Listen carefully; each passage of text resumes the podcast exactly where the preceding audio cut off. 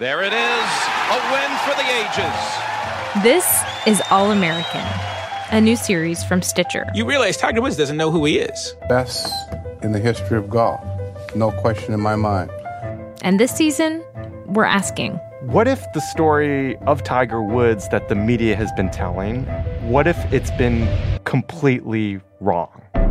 Season one of All American premieres August twentieth. Subscribe or favorite now. I don't remember a ton about sixth grade.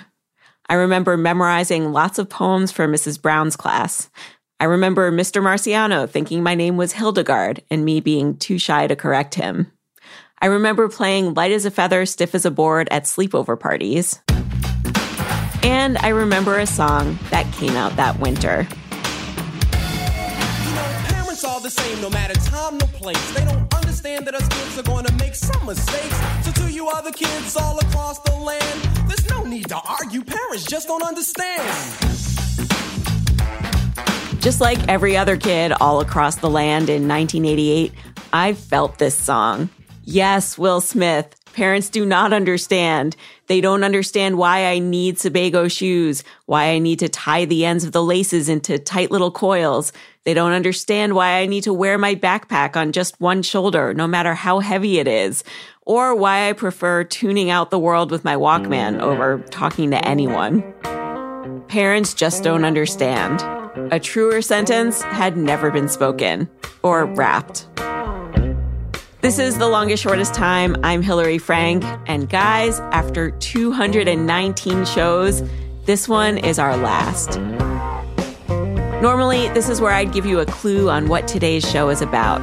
But I really want to keep this one a surprise. Let's just say it's a special episode inspired by The Fresh Prince and D J Jazzy Jeff. So grab a beverage, maybe a snack, cozy up someplace where we can hang out together and celebrate nine years of heartwarming, tear-jerking, and utterly absurd stories about parenthood and family. Just a note, there is some cursing in this episode and some talk about the tooth fairy, so you might not want to listen with your kids, which makes for a more relaxing party anyway, right? Okay, let's go.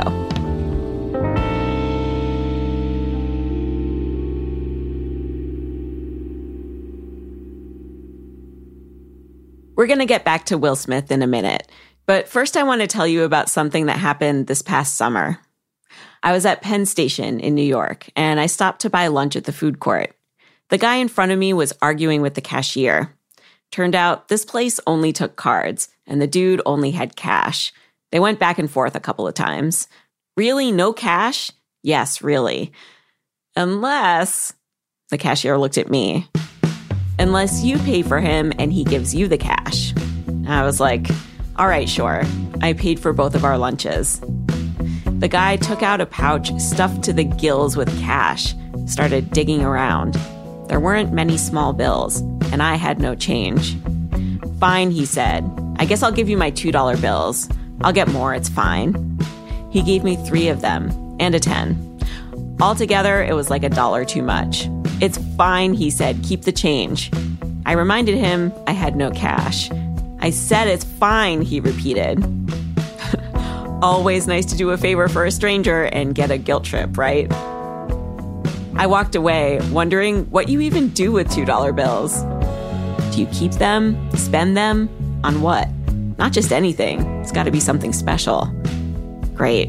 Now on top of the guilt trip, I also felt like I had an assignment from this passive-aggressive stranger. Flash forward about a month, and I'm sitting in my living room with my husband and our nine-year-old daughter. I can't remember why, but we have a sudden, urgent need to show Sasha the Parents Just Don't Understand video. My husband pulls it up on YouTube, plays it on our T V. I remember one year my mom took me school shopping. It was me, my brother, my mom, oh, my pop, and my little sister all hopped in the car. We headed downtown to the gallery mall. By the way, this is one of my very favorite things about being a parent. Sharing music and movies and books that I loved when I was a kid. like that jittery feeling you get when you're starting to date someone, except better, because you don't have to worry they might leave you if they don't like your taste. My mom started bugging with the clothes she chose. I didn't say nothing at first, I just turned up my nose. She said, "What's wrong? This shirt costs twenty dollars. I said, "Mom, the shirt is plaid with a butterfly collar." Okay, so we're watching the video, and Sasha is into it. She's laughing at the mom's questionable fashion choices. I asked her for Adidas and she bought me zips. Zip sneakers, bell-bottom Brady Bunch trousers, double-knit reversible slacks.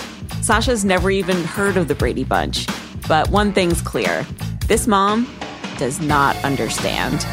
Okay, here's the situation. My parents went away on a week's vacation. And now, I don't know the last time you heard this song. For me, it may have been middle school. I did not remember exactly what happened in that vacation situation. I mean, I remembered the Porsche. I'll just cruise it around the neighborhood. I remembered Will taking the keys. Yeah, of course I should. Driving without a license, picking up a girl. She said, "Drive fast, speed turns me on." She put a hand on my knee. I put my foot on the gas. We almost got whiplash. I took off so fast. The sunroof was open. The music was high, and this girl's hand was steadily moving up my thigh. She had opened up three buttons on her shirt so far. I guess that's why I didn't notice that police car. We're doing Okay, yeah, it was all coming back. But I'm sure in nineteen eighty-eight, this part totally went over my eleven-year-old head. And this probably did too. Wait, the girl was twelve? That part I totally forgot. I guess my husband did too, because we shot each other looks over Sasha's head like, what is happening in this song? We let the rest of the video play through Will's arrest, through his parents leaving their vacation early to bail him out, and definitely not understanding. At the end of the video, Sasha said something like, "Good beat," then ran outside to do cartwheels or whatever. But Jonathan and I were still kind of freaking out. Will Smith, our childhood hero, suddenly felt like, well, I guess like what the twelve-year-old girl calls him in the song while being lured to his car. You could be some deranged lunatic. This song has only two verses. In the first one, the parents don't understand teen fashion. In the second, they don't understand their son kidnapping a child. That is a crazy big leap, with just a little to bridge the gap. So I'm saying all this to Jonathan, and suddenly something, I guess, incredibly obvious dawns on me. Oh, we're the parents now. We're no longer the misunderstood. We're the ones who misunderstand. And it's true. I spend so much time as a parent not understanding. When Sasha was a baby, I didn't understand why she wouldn't latch when I tried to breastfeed her. A couple years ago, I didn't understand why she was selling crumpled up bits of paper to other kids at camp for a dollar a pop. And I don't understand why Sasha, after being alive for nine years, still thinks I want to see the chewed up food in her mouth. It feels like every day there's something new I don't understand. Even Will Smith just doesn't understand now that he's a parent. All right, sit down. I mean, stand up. Okay, I'm I'm really confused by the direction. I'm the director, do what I say. This is from a video on Will's YouTube channel. It's a bunch of outtakes strung together of Will directing his son Jaden for a bottled water commercial. Here are some of my favorite moments. What's up? I'm Jaden Smith, co-founder of Just Water. J- no, be on your mark. Uh-huh. Look at the camera. Here we go. Yeah. I founded Just at eleven, inspired by the desire to better our planet. Now say it like a regular person. eighty-two percent of every Just Wait for climate. The airplane. Wow. I thought we got a permit for this, and we told airplanes to not fly.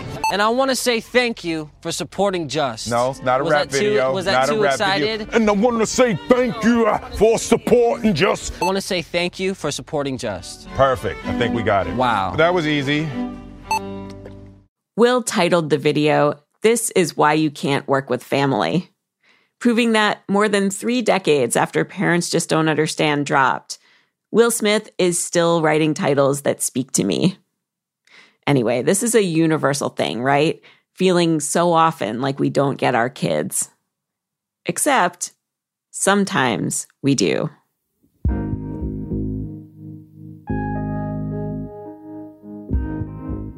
A few weeks after we watched Parents Just Don't Understand, Sasha and I were having breakfast.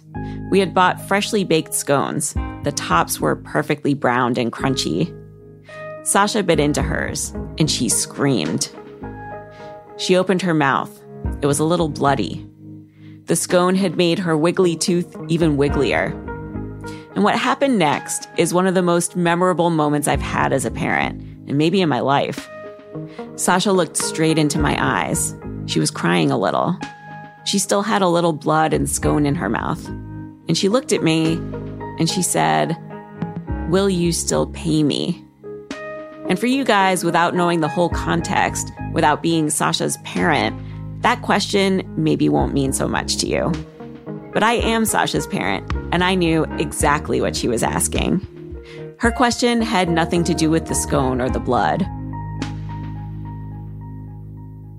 A week or two earlier, Sasha had figured out the truth about the tooth fairy, and I understood that when she asked if I'd still pay her, what she was really asking is, will you still let me be a kid even though I've lost some of my innocence? It was kind of heartbreaking, actually. I grabbed her hand. Of course I'll pay you, I told her. Yes, yes, yes, of course I will. When the tooth came out a few days later, I waited till she fell asleep, and I went into her room. I didn't try hard to be sneaky. I didn't write a note from a mysterious fairy named Expindly. I just lifted Sasha's pillow, and I left her three two dollar bills. When we come back, more parents who sometimes understand. For now, here's something to chew on. Would you rather eat the Empire State Building or eat a hundred buses? Advertisements.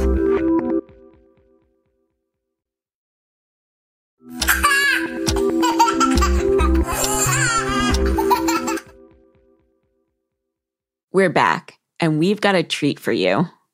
So you know how I was talking about how sometimes I have these moments where I feel like I'm totally seeing eye to eye with my daughter? Well, The Longest Shortest Time is not really about me. It's about our guests and all the many different ways that they're raising humans. We've caught up with some of them already in this season, but that wasn't enough. We wanted you to hear more voices from Longest Shortest episodes past, so we invited a bunch of them to record themselves talking about moments when they felt in sync with their kids. We're going to play you some of our favorites, spanning the entire run of our show. We'll start with actor and comedian W. Kamau Bell. You may remember me from the Longest Shortest Time episode where I asked my mom to tell me about her sex life, episode number eighty-eight. It won an award. Kamau has three daughters. One's eight, one's five, and the youngest is sixteen months. Kamau travels a lot for his T V show, United Shades of America. So when he's home, he likes to make special alone time for each of his older girls, Sammy and Juno, so they can connect one-on-one, do something special just for them. So a few weeks ago, I was like, Juno, let's do Juno Data Time. We went to go have pizza at our favorite pizza place. And then we went to our favorite bookstore, Half Price Books in Berkeley. Then we went and had gelato at our favorite gelato place. And then we went to a movie, uh, and the movie Abominable was out. So we went and saw Abominable. And that was special Juno Data Time. So when I got home that night, Sammy was like, what'd you guys do today? And I told her. And she's like, when are we going to have special Sammy Data Time? And I was like, uh, it turned out we could do it the next day. And Sammy said, I want to do the same things you did with Juno. So we went to the bookstore. I saw Abominable two days in a row. I had gelato two days in a row. And what I learned is that kids will tell you what they need, and sometimes they need special time, and sometimes they also need to know that their sibling isn't getting more than them, so they want to do the exact same things. Hey, it's Amy Choi from episode one hundred twenty-four. Amy co-hosts a podcast called Mashup Americans. On her episode, we talked about raising kids when you and your partner come from different cultures. Um, I would say that the time that my kids and I, at least one of my kids and I, really understood each other, I'd actually come home from like a kind of intense therapy session, and my therapist and I had been talking about, you know, asking yourself the question, like, what really makes you happy? And thinking about that for a while. And she suggested asking it to everybody in my family too. So came home and I asked my three-year-old, what makes you happy? And she was like, candy. candy and candy. So then I asked my six-year-old, hey, what makes you happy? And he turned and he gazed into my face and he said, you do, mommy. And I, of course, immediately started crying and weeping. And I realized that I think both of us in that moment just recognized that what made us happy was being together and each other. That's it. That's my schmoopy, how my kids and I f- had a moment of clarity and understood each other, and also candy. Hey guys, it's Dan Pashman from the Sporkful podcast. You may remember me from such Longest Shortest Time episodes as number thirty-four, The Parents' Guide to Eating Over the Sink. Oh, back in twenty fourteen, we were so young. And then there was number fifty-two, Booze Emergency, sixty-three, eighty-three, one sixty-five, one seventy-six. And now let's see, um, a time that I understood my kids. So one day, Emily, my six and a half year old, is flipping out in her room trying to get dressed. She's trying to get her socks on. And she's screaming and like pounding the floor. She's like, it's not working. I can't get, it's not right. It's not, it's, uh, ah. And I went in and I said, what's the problem? She said, this part of the sock, it's all bunched up here. And Janie, my wife, had heard this and she was kind of like, Emily, get over it. Come on, get your socks on. We're going to go to school. But I heard Emily say that and I understood. When I was a kid, I was one of those kids who, like, I couldn't wear wool sweaters because they were too itchy. I hated tags in my t-shirts. My mom had to cut all the tags out. And I especially hated it when the seam on my sock went across the tips of my toes instead of over the tops of my toes. It would drive me bananas. And so I fixed it for her. And actually, over time now, that's become one of my go-to roles. And I've even created an alter ego, a character that I inhabit when I'm helping Emily with her socks. His name is Doctor Sock. Oh, you need some help from Doctor Sock. Indeed, I will help you. I am an expert in socks. I know exactly what to do to fix this problem. You know, someday she'll figure out how to fix her own sock seams. And then she's going to kick old dad to the curb.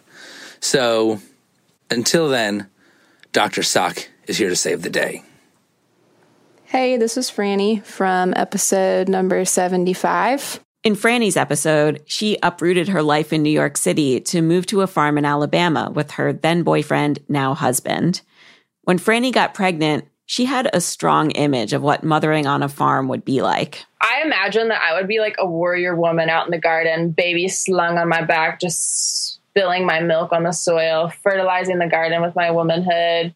Instead, she was nursing her baby Eversole and bottle-feeding piglets every three hours. And pigs are really squirmy and they're like, and like squiggling all over the place until you can get the thing in their mouth and they realize that that's what you're trying to do. So there's milk squirting out of my engorged nipple and there's milk squirting out of the bulb syringe. And I'm like, how did I get to this? Franny and her husband still live on the farm, now with three kids. Lately, she's been reading them one of her favorite books, which just happens to be about a farm, Charlotte's Web. And when I was in college and high school, I was like obsessed with quoting different lines from Charlotte's Web, uh, usually like when drinking, because I just thought it was hilarious to quote it and then have people try to guess what movie it was from, which surprisingly most people don't. And my particular favorite was anything by the goose or the gander.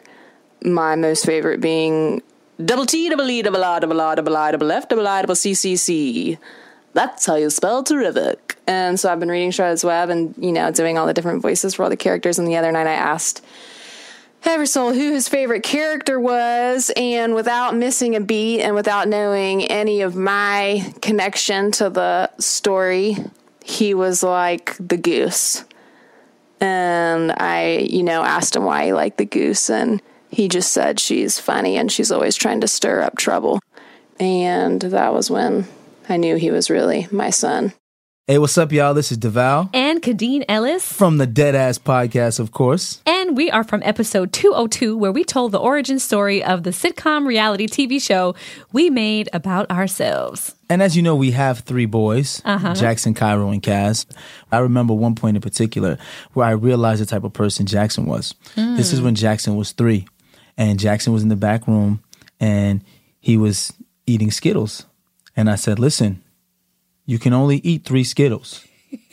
And he said, okay. So I left. I come back. All the Skittles are gone. So I said, yo, didn't I tell you that you couldn't eat all the Skittles? He said, yes, you did. But I also know that I can eat the Skittles. I just got to deal with the consequences. At three years old. And I was seriously like, what? Who says that at three? Who says consequences and uses it in context? But then I remembered that, remember, I, I was doing all the mentoring at the gym. And I always tell the kids at the end of every session, if you're late tomorrow, there will be consequences and repercussions. So he's heard me say this three times a day for his entire life as he used to come to the gym. So I said, oh, so you understand consequences? Okay, fine. Now you can't watch T V and you have to sit in the dark. And he said, okay. So he's sitting in the room, no T V, and I'm sitting out there in the living room. And Kay is just like, are you going to go get him? I said, he has to learn. Like, I don't know if he knows yet. I know. I'm always the one to take them out of timeout first. But I was like, you know what? This is not my battle today. So now we're sitting out there for about thirty minutes. And I go back in and I said, do you understand what happened? He said, yes. I said, are you going to apologize? He said, no. So then I left. I said, Kay, I think I'm losing. I think I'm losing. She was like, what do you mean? I said, I can't get him to admit that he was wrong. Because I realized that he was willing to do whatever it is he wanted to do and willing to deal with the consequences. Mm-hmm. And at that point, I stopped punishing him for small things. I just knew that, you know what? He's going to do what he wants to do. He's going to have to learn on his own. Sounds a lot like you. Me? That's me? Yes. Yeah, that's me. Okay, our next clip comes from Kristen Watucky. Kristen is blind, and in episode one sixty-three, she talked about being worried that she'd have trouble bonding with her son Langston without being able to see him smile. But Kristen got creative. She made little audio recordings of Langston when she bathed him, when she read to him, and played with him, all the times he was happy. She calls those recordings sound smiles. She's done that with her second child, too, a boy named Noor, and her third, a daughter named Karuna. So I sent The Longest Shortest Time um, a sound smile from Karuna when she was about nine months old. I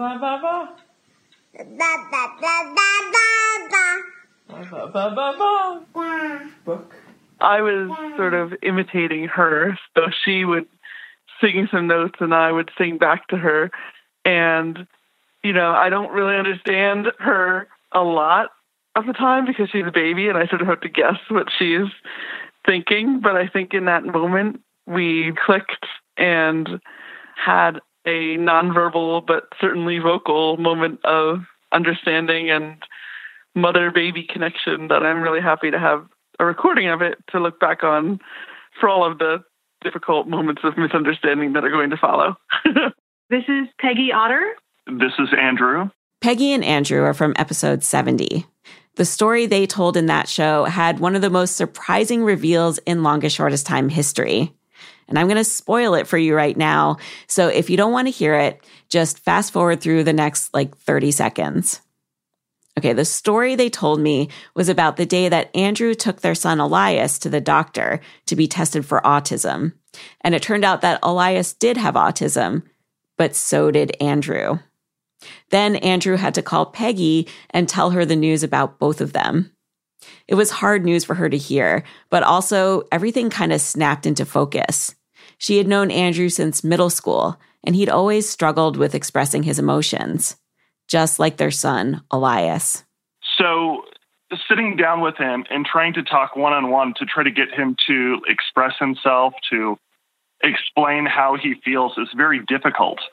So we recently put him in a dance class, and his entire body, head to toe, is just completely involved in expressing his emotions. Uh, lots of jazz hands. Lots of stomping when he dances. He will march and twirl. He choreographs these elaborate dances, and then once a week has us all sit down in the living room so he can do a performance. He's written a schedule and posted it on the kitchen wall. And every Sunday at seven p.m., he will do an official performance that really is so joyful. And we all sit down, even his sister, as reluctant as she is. Yep. The look on his face when he sees us enjoying his dancing lets us know that he feels heard.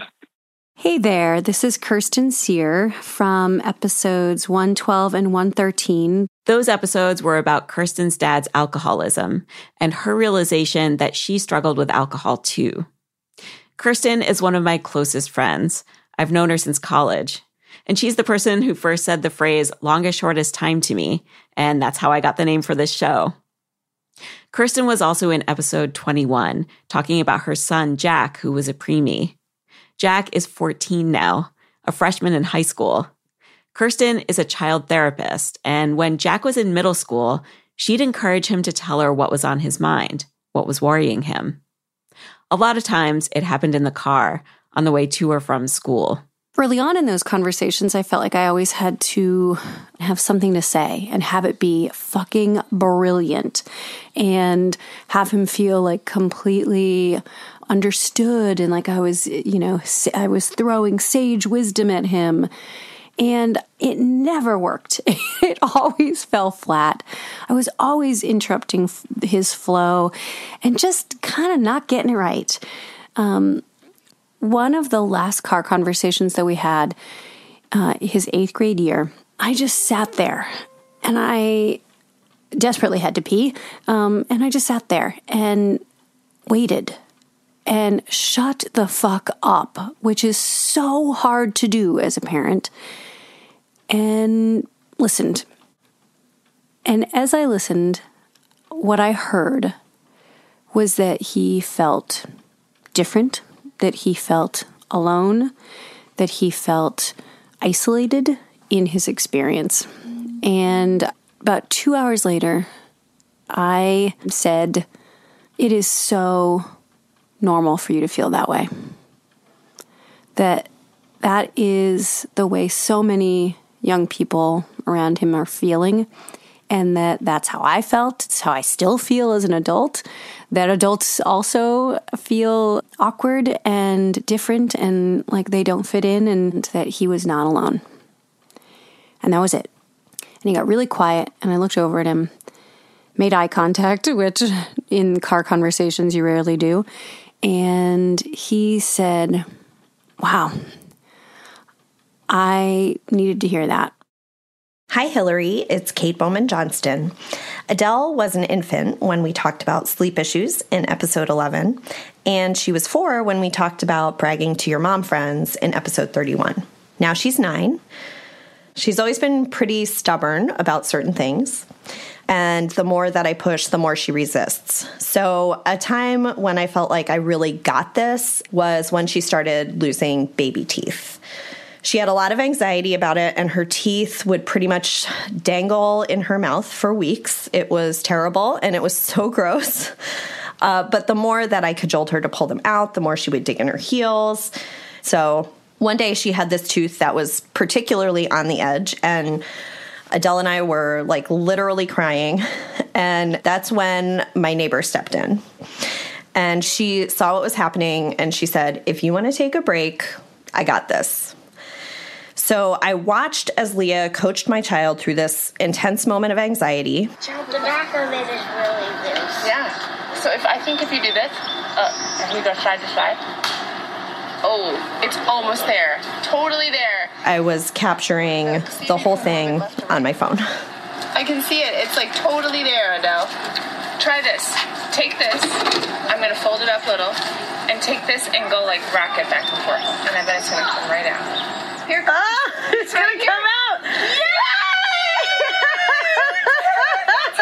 So what you can't see in that recording is just the immense like pride and relief on Adele's face. And I still actually get really choked up and joyful listening to it, because I felt like it was one of those crystal clear moments of understanding that Adele is always going to have times where her dad and I need to take a back seat and like get out of her way, where, you know, we as her parents can be present as a support, but we're not actually the ones pushing her to do this hard thing. Hey, everybody, this is Rob Hubel, and I was on an episode where I talked about our daughter who was born three months premature. She was a twenty-six weeker, and so she spent one hundred seventeen days in the N I C U, and I think I cried most of that episode talking about that. And so I'm not going to cry this time because I'm recording this on my phone and I'll just edit that out. Haha. um, I wanted to say, first of all, she's doing great. She's three years old. She's in preschool. She's a real monster in a great way. And um, super healthy and doing awesome. She is right now obsessed with Ruth Bader Ginsburg and also with Frida Kahlo. And she's also very, very shy. And there's nothing wrong with being shy, but we have tried to encourage her to engage with her friends and say hello when she sees her friends that she knows. And it's been kind of tough because she is so shy. But um, we were traveling recently, and we got on a plane, and there was a flight attendant on the plane who happened to have very, I guess I should say, bushy eyebrows. And you know where this is going. Of course, every time she walked by, our daughter was yelling, "Hi, Frida. Hi, Frida Kahlo. Frida Kahlo." And, you know, we tried to sort of tamp that down, but she would not let it go. She kept saying, "Hi, Frida. Hi, Frida." And the poor woman, I don't know if she knew what was happening. It was a long flight. Uh, but I was very proud that our daughter was finally trying to connect with one of her friends, Frida Kahlo. Guys, I have listened to this recording from Rob so many times, and every time I hear him say, "You know where this is going," I laugh out loud because I'm like, oh my God, yes, I do see where this is going. All the clues are leading to only one place. And even though I know where it's going, that cringy punchline still gets me. Thank you so much to everyone who sent us these recordings, including the ones we didn't have time to use here. We're so grateful for every submission we've gotten over the last nine years, and we're honored that you've trusted us with some of the most intimate stories of your lives. When we come back, more cheesy gratitude. But for now, this. Would you rather fall into a bottomless pit or fall into a pit that's not bottomless, but it's impossible to go out? Advertisements.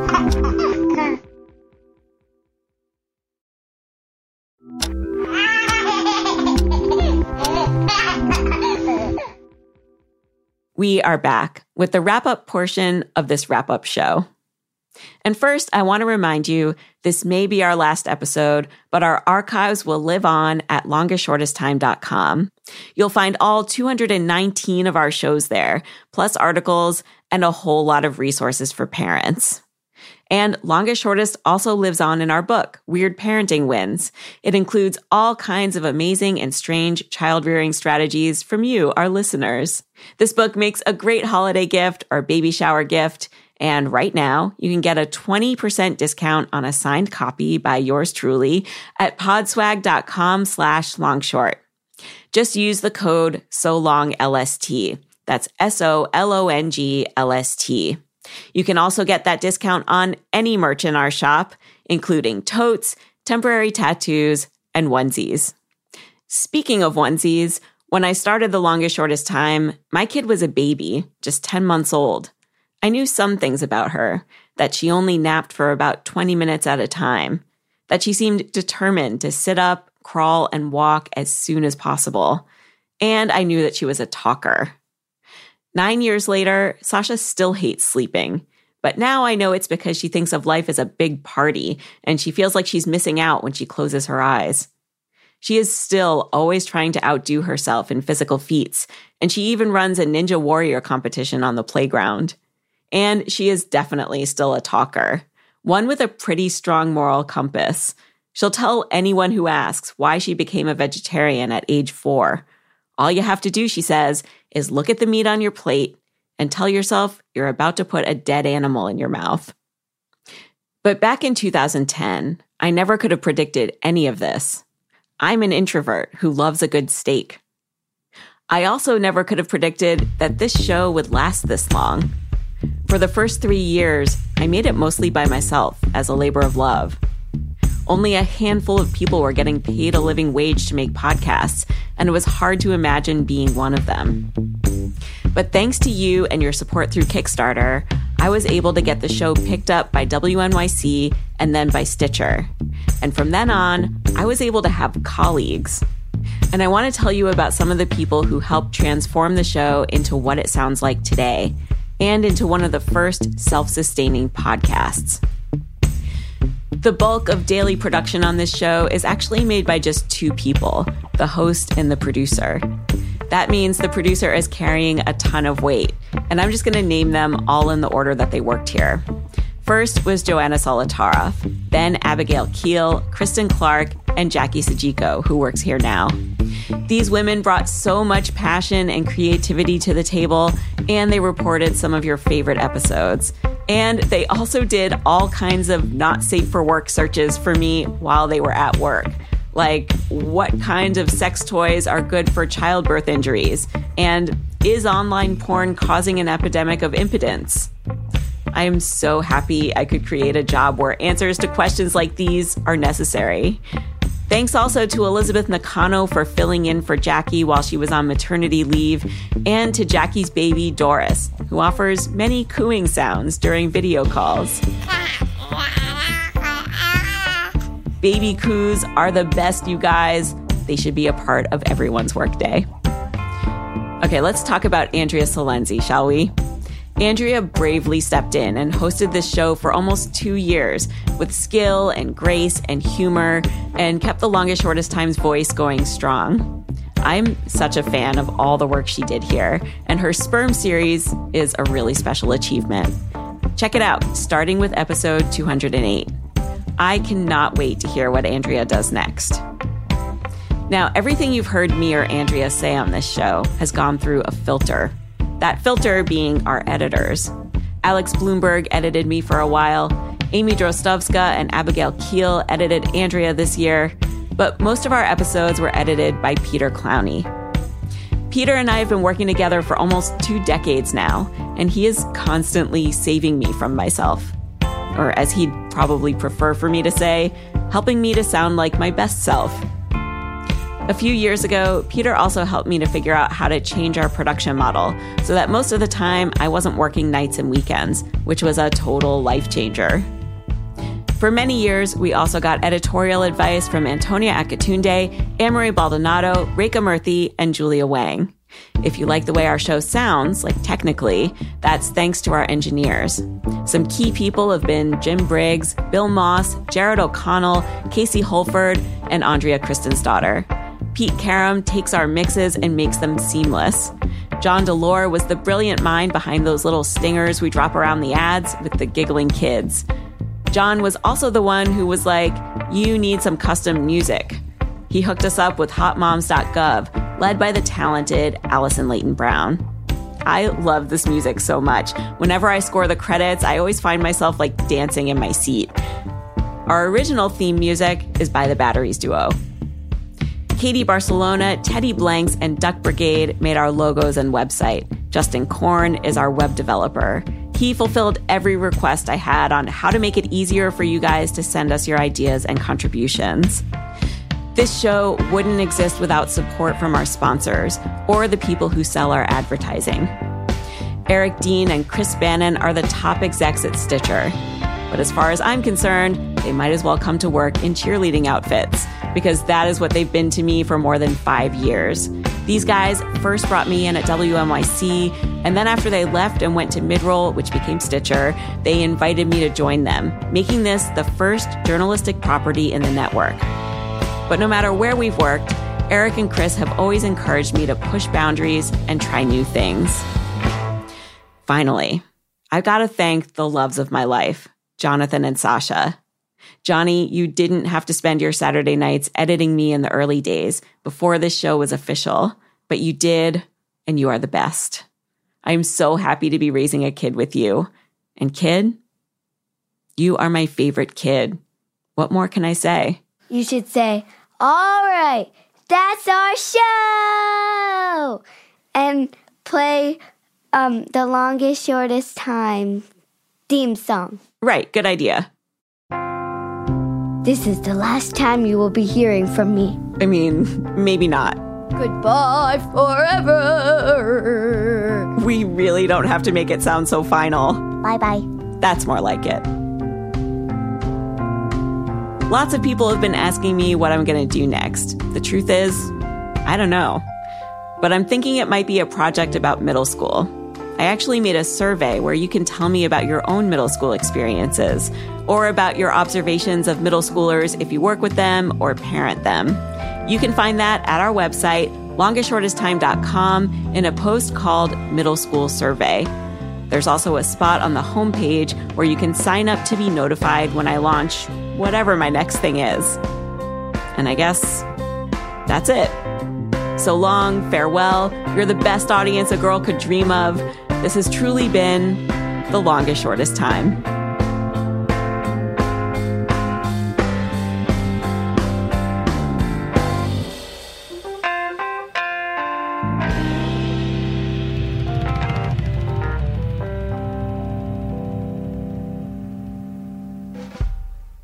Remember, you will never see us in the rest of your life. Goodbye. No, no, no, no, no. No, no, no. What about that is no?